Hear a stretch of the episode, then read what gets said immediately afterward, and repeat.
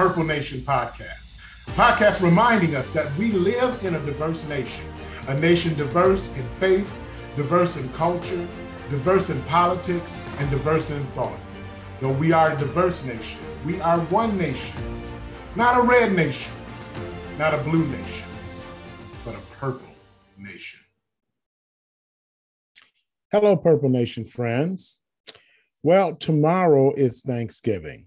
And so I thought that on this episode, I would talk about things to be thankful for. So, this episode is going to be in two parts. First, I'm going to get a little personal. I'm going to talk about things that I am personally thankful for. And then I'm going to talk about things that I believe that we as a nation should be thankful for. Only a few things. Now, understand that this is not going to be an exhaustive list of everything that we are we should be thankful for. I'm going to look at basically four things and say, okay, as a nation, as the United States of America, we should be we should be thankful for these four things. Uh, understanding that there are many, many other things that we should be thankful for as a nation, as a whole, as a union. That being said, I can't address them all. The show would go on for days. So I have picked what I think are four important ones. But let's start, as I said, by getting a little bit personal. What am I thankful for?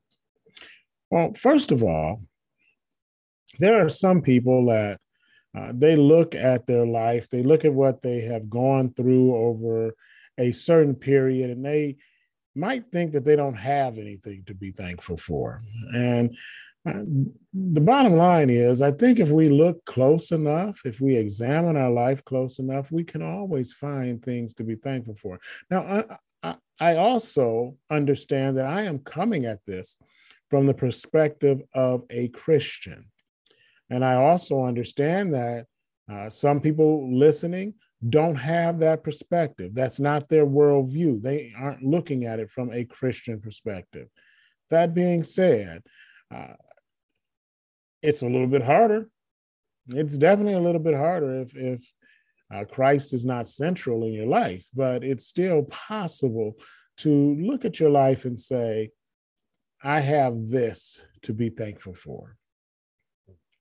Now, with me, I, I look at my life over really the past two years. And if I'm honest about it, there have been some hardships. There have been some major losses. So it all starts on April 13th, 2020. Well, we know in March, the nation was locked down because of COVID. And that's, and we started losing people. We started losing people at an alarming rate, especially in certain states such as California, such as New York, such as Washington, and also such as Michigan. Uh, Michigan, where I'm from, where I grew up. I don't live there now. That's my home state. It is also the home state of many people in my family. And at the time, it was the home state of my mother, who caught COVID and who on April 13th of 2020 died from COVID. I did not realize it, but that was the first of what would be several losses of important people in my life. The very next month, one of my mentors, a person who was very important to me, uh, died as a result of cancer. And August 8th, on the day that we were holding the memorial service for my mother, because, because remember, uh, even the ways of grieving had to change during COVID. Uh, so even though my mother died on uh, April 13th, we weren't able to hold a memorial service until August 8th. And on that very same day, one of the pillars of the church that I pastor died. But of course, the major loss would take place on February 16th of 2021, February 16th of this year. And that is when I would lose my wife to diabetic ketoacidosis. And so it's been a challenging several months. Uh, it's been a time of learning how to be a single dad. It's been a time of uh, learning how to pastor in a different way because uh, your partner who was there to pastor with you uh, is no longer there. It has been a season of grief. It has been a season of anger. It has been a season of sadness. And guess what? It I still have a lot to be thankful for. The first thing that I have to be thankful for is that I was blessed to have 23 years of marriage to Makiba Denise Ruff. The fact that I was lucky enough to have her as a partner in marriage and a partner in ministry and a partner in life is something that I should be thankful for. Yes, she is no longer with me, but we had 23 years together, and that is a reason to give thanks. I'm thankful of the wife that she was. I'm thankful of the mother that she was. I'm thankful of the woman of God that she grew into becoming. I'm, I'm very thankful for that. I'm thankful for the three children that God has blessed me with three boys. Now, I have to admit that when we're on road trips and you're on six hour or 12 hour drives, uh, sometimes I'm a little less thankful, but I'm still thankful. I am thankful, yes, for the blessing of my children. I am thankful for the church that God has sent me to serve, a church that during very difficult times in life has not only not only been a congregation, but they have shown what it means to be the church. They are a people who have stepped up. They are a people who have been there, that have been supportive, that have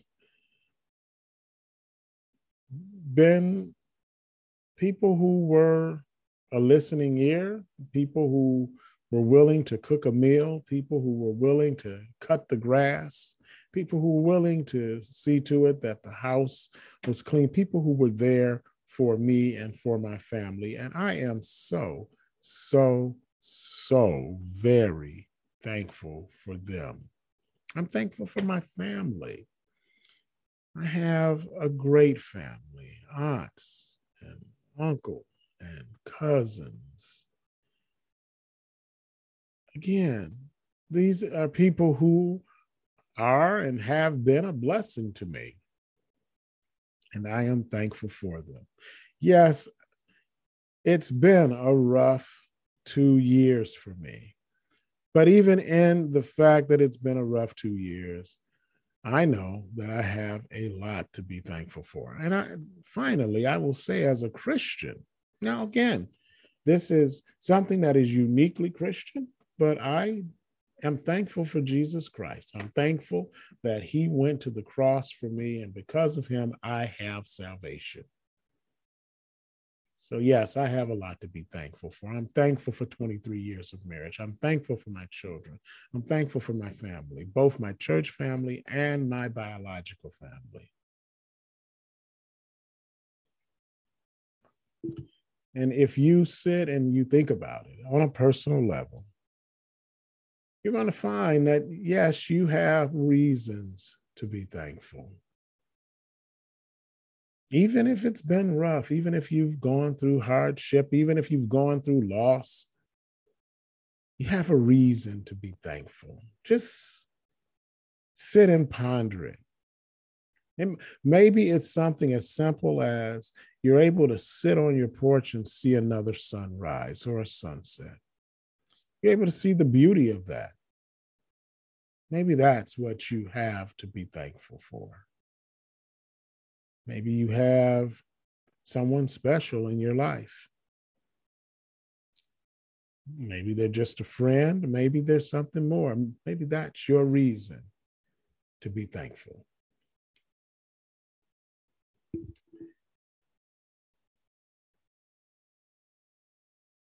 Maybe your reason to be thankful is realizing how important you are in some other people's lives.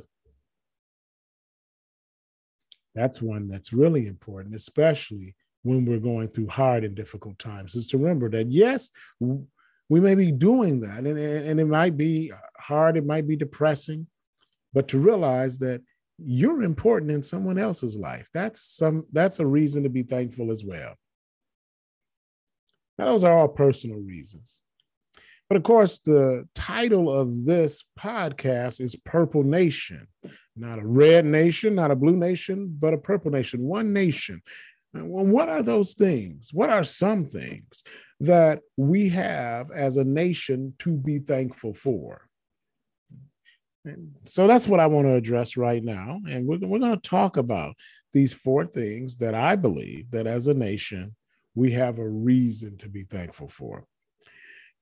And the first thing is jobs, JOBs. Uh, you know, uh, you would think that after a pandemic that the job market would be a employer's market.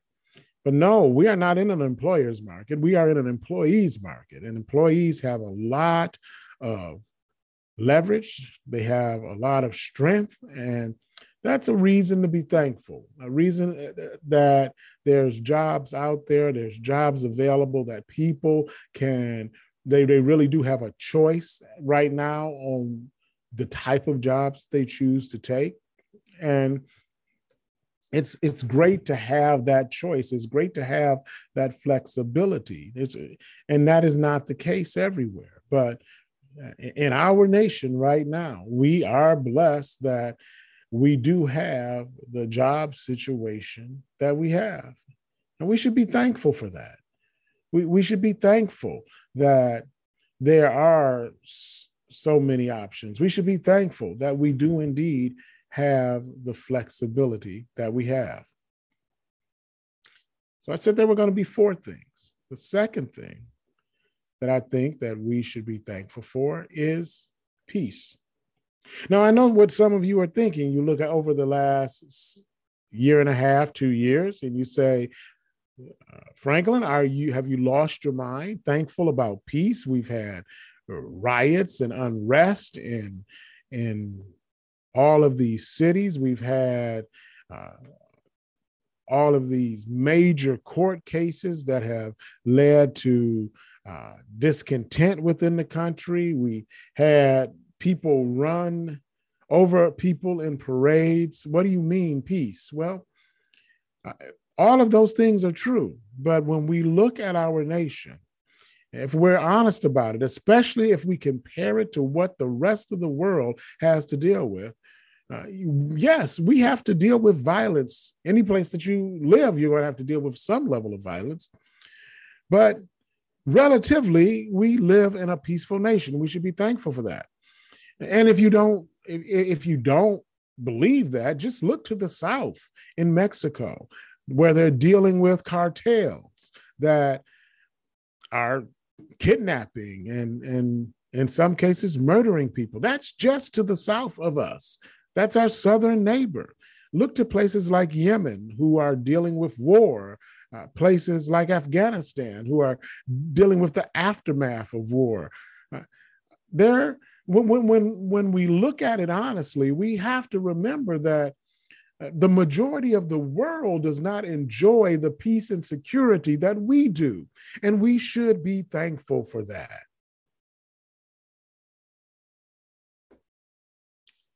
Number three,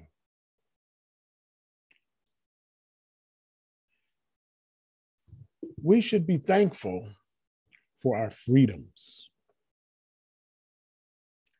We should be thankful for our freedoms. We live in a nation where if you liked Donald Trump when he was president, you could speak positively of him. If you didn't like him, you could speak negatively of him openly. If you like Joe Biden, you could speak positively of him. If you don't like Joe Biden, you could speak negatively of him openly.